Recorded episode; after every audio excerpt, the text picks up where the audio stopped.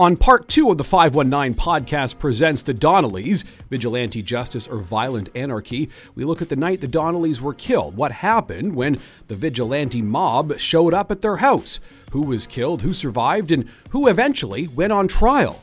Then we look at the legal system and how it may have failed the Donnelly family and the reaction of the community afterwards. Here's your host, Haley Cheng.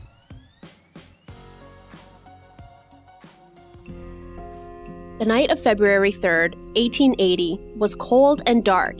The only light to be seen was the moon reflected off the snow. The Donnellys were asleep at this point. It was far too late to be expecting company. Yet suddenly they were woken up by hammering knocks on their front door. James Donnelly was the first Donnelly to wake up.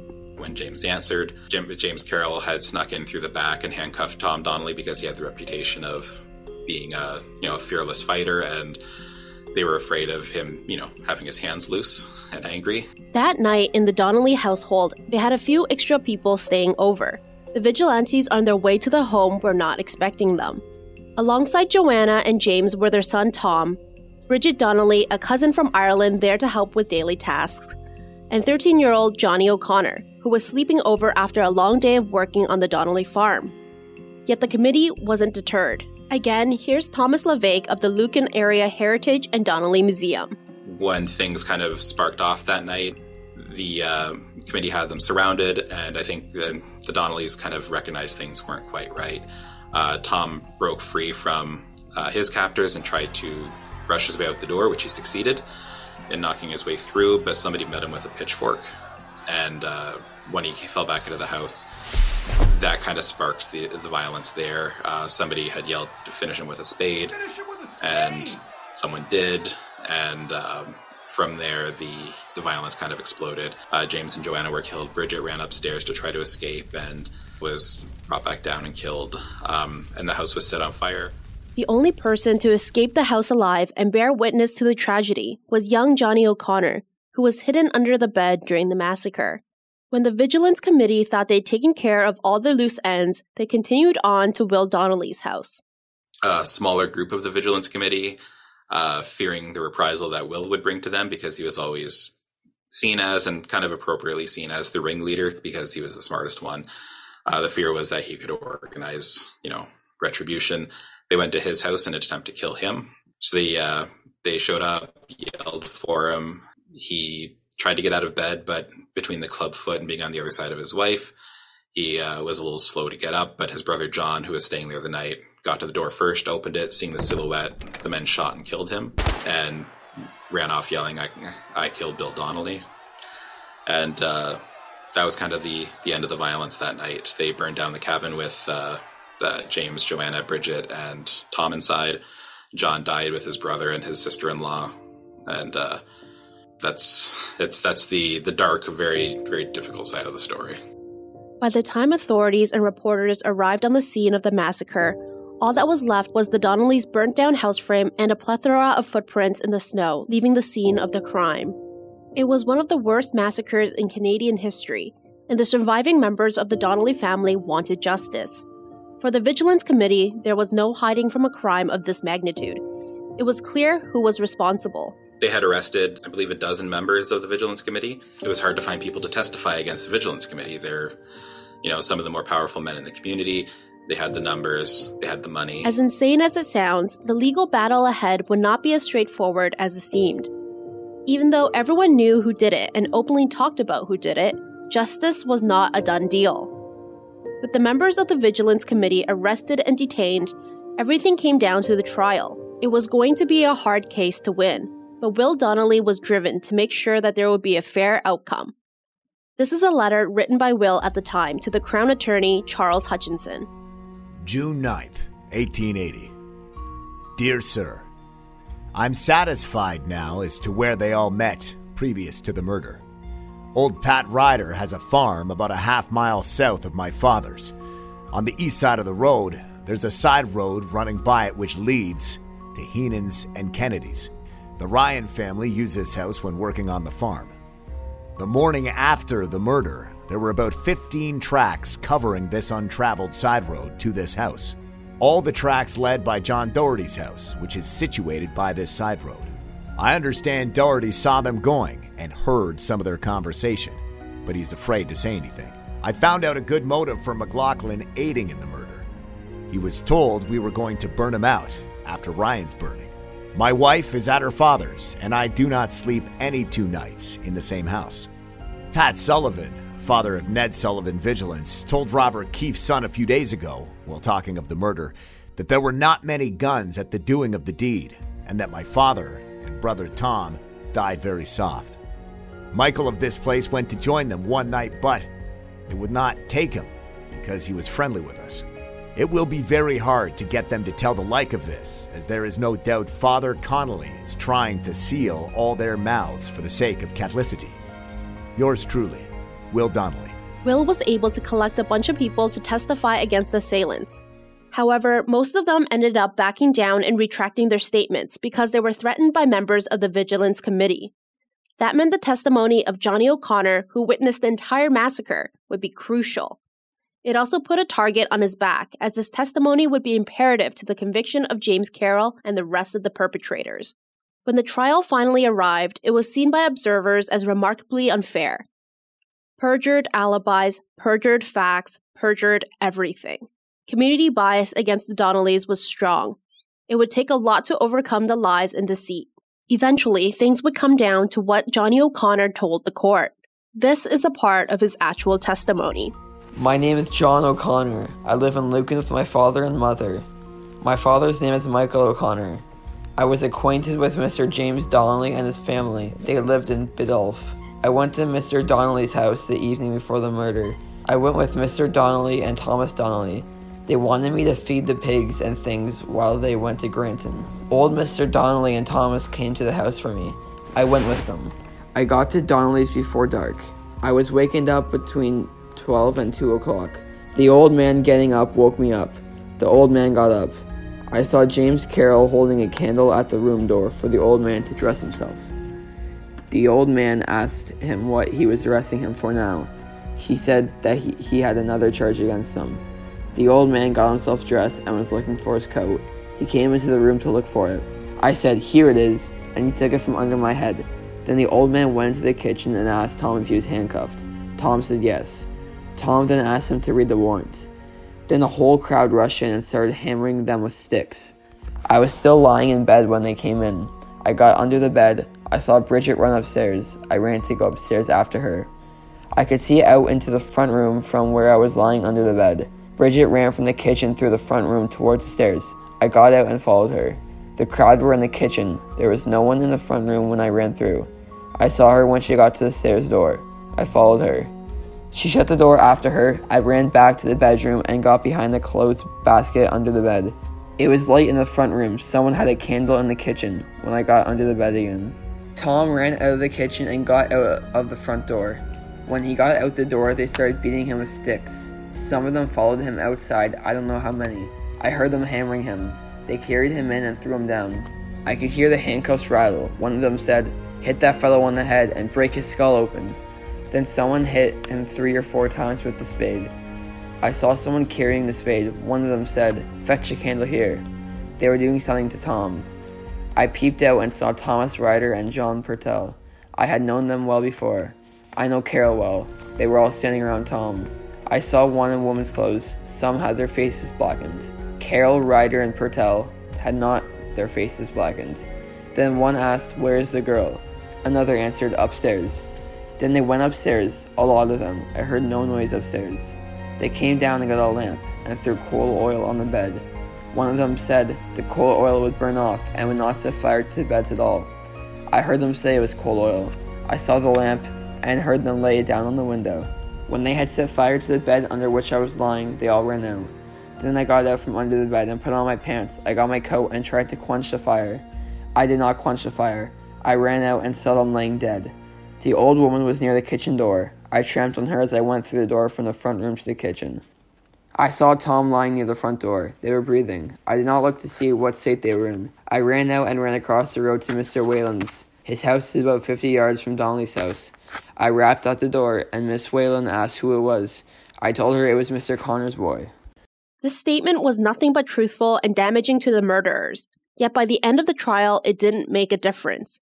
Not a big one, anyway. There was a hung jury, and there would be a second trial. Crown Attorney Hutchinson pushed for a change of venue in hopes of finding objectivity.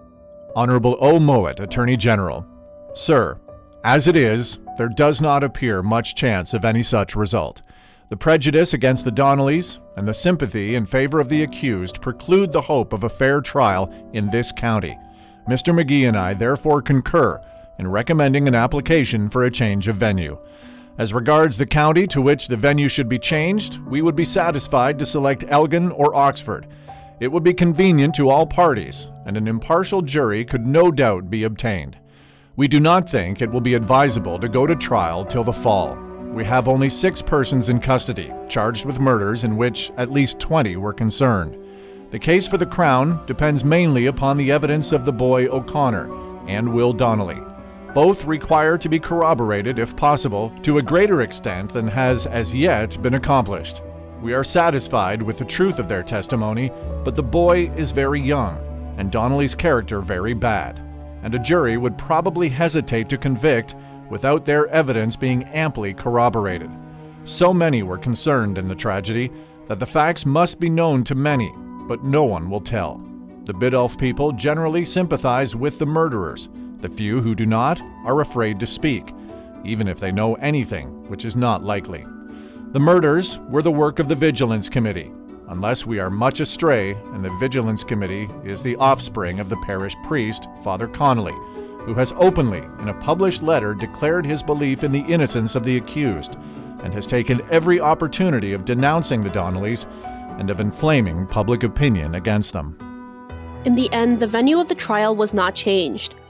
And to make matters worse, the antics of the Vigilance Committee only got more intense as they worked to suppress testimony. There was a set of brothers who uh, were neighbors to the Donnellys and friends to the Donnellys who were intimidated and bribed into informing on them and letting the, Vigilance Committee know that they were home the night of. Uh, they left the country shortly thereafter and started a life in Ohio. But in coming back and visiting family, they had confided in Patrick Donnelly that they were told in advance what was happening and were bragged to afterwards about what happened. And so they had firsthand witness reports that Patrick then eventually convinced uh, to bring trial against them, but they reneged on their what they had said they had said after uh, their uh, mortgages were paid off mysteriously, likely by the vigilance committee, and they chose not to testify. Um, the second trial, where they got the uh, not guilty verdict, was difficult too because the uh, the judge in charge at the time he was a big member of the Conservative Party, and the Conservative Party at the time were trying to build a base among the Catholics in the community. And because the Donnellys had upset so many Catholics in the community, it was seen that the uh, Vigilance Committee being punished would be bad for them. And so the uh, they appointed a prosecutor who was another good member of the Conservative Party, and the uh, defense was a good member of the Conservative Party. And there's uh, like in the trial, there's uh, evidence that the judge was helping the defense lawyer through things, like uh, giving him advice and letting him know when he should be doing things. And uh, based on that, the uh, the trial was clearly not fair. And he specific the judge specifically instructed the jury that he didn't think that it should be a guilty verdict, and it was not a guilty verdict.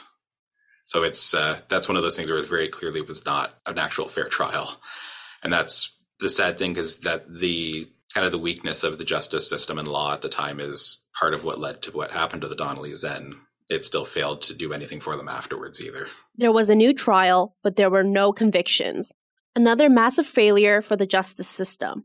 Sadly, the community wasn't exactly disturbed by it. A lot of people at the time were happy that it happened. They were glad it happened. They would want it to happen again if needed. It's something that, and that's the community was not, you know, one side positive or or one side negative. There was a split, but there were a lot of people who were very happy it was done. They were happy to be rid of the Donnellys. They were a chaotic element in the community, and as the the railroad was coming through and things were starting to kind of quiet down in Lucan, they were seen as you know something that was still causing trouble, a relic of the past, just unnecessary and violent, and they were happy it happened. The Donnellys did get a small bit of justice after the massacre. Some would call it the Donnelly curse. Some call it a coincidence or the realities of life expectancy at the time. But some strange misfortunes continued to happen to members of the Vigilance Committee. They just started to die. I know uh, James Carroll didn't live a whole lot longer. He ended up, uh, he never married, never had kids, and ended up just dying alone, I believe, eight years later in a logging camp. And he, he wasn't he wasn't very old either. I forget exactly who, but they were uh, in a sleigh when it was struck by a train, which is uh, you know a horrible accident. Uh, and because it's such an odd thing, especially thinking nowadays. But you think uh, you think back then trains were kind of newer in the area. Sleighs weren't super fast. But clearly, this wasn't enough in terms of serving justice. And through the years, descendants of the Vigilance Committee and locals of Lucan knew this, and it shows with the way the story has been treated a lot of the people who were friendly to the Donnellys left after that. Um, Ray Fazakas, when he was doing his uh, research for his books, he uh, met people in Michigan who, even at the time, denied being related to the people of the same name from Lucan because it was something they didn't want to associate with. And other than that, nobody spoke of it.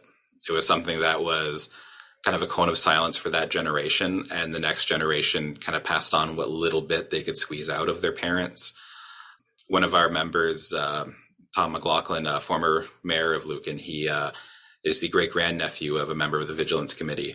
And he remembers asking his dad about it, and his dad didn't have much to say because his, his dad didn't talk about it, his uncle didn't talk about it.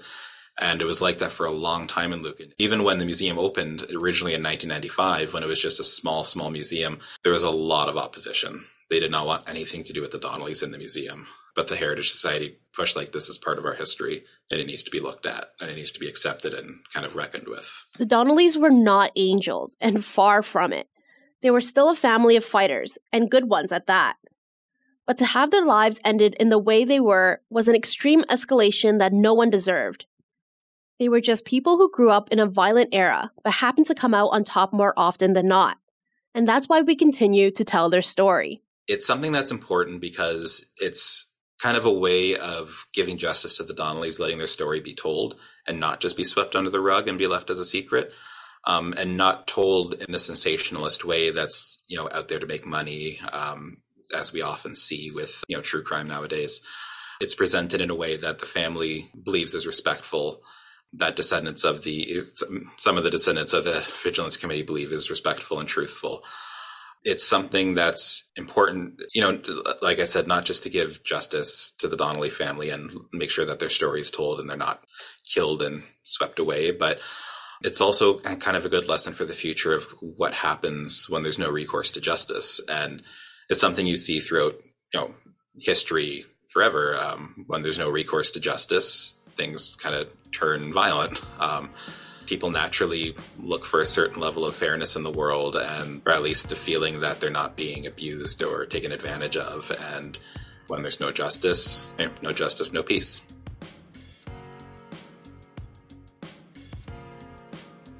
This episode of the 519 podcast was hosted by Haley Cheng. It was written by Haley Cheng, Patrick Magermans, and Craig Needles, and produced by Craig Needles. The 519 podcast is a presentation of Blackburn Media.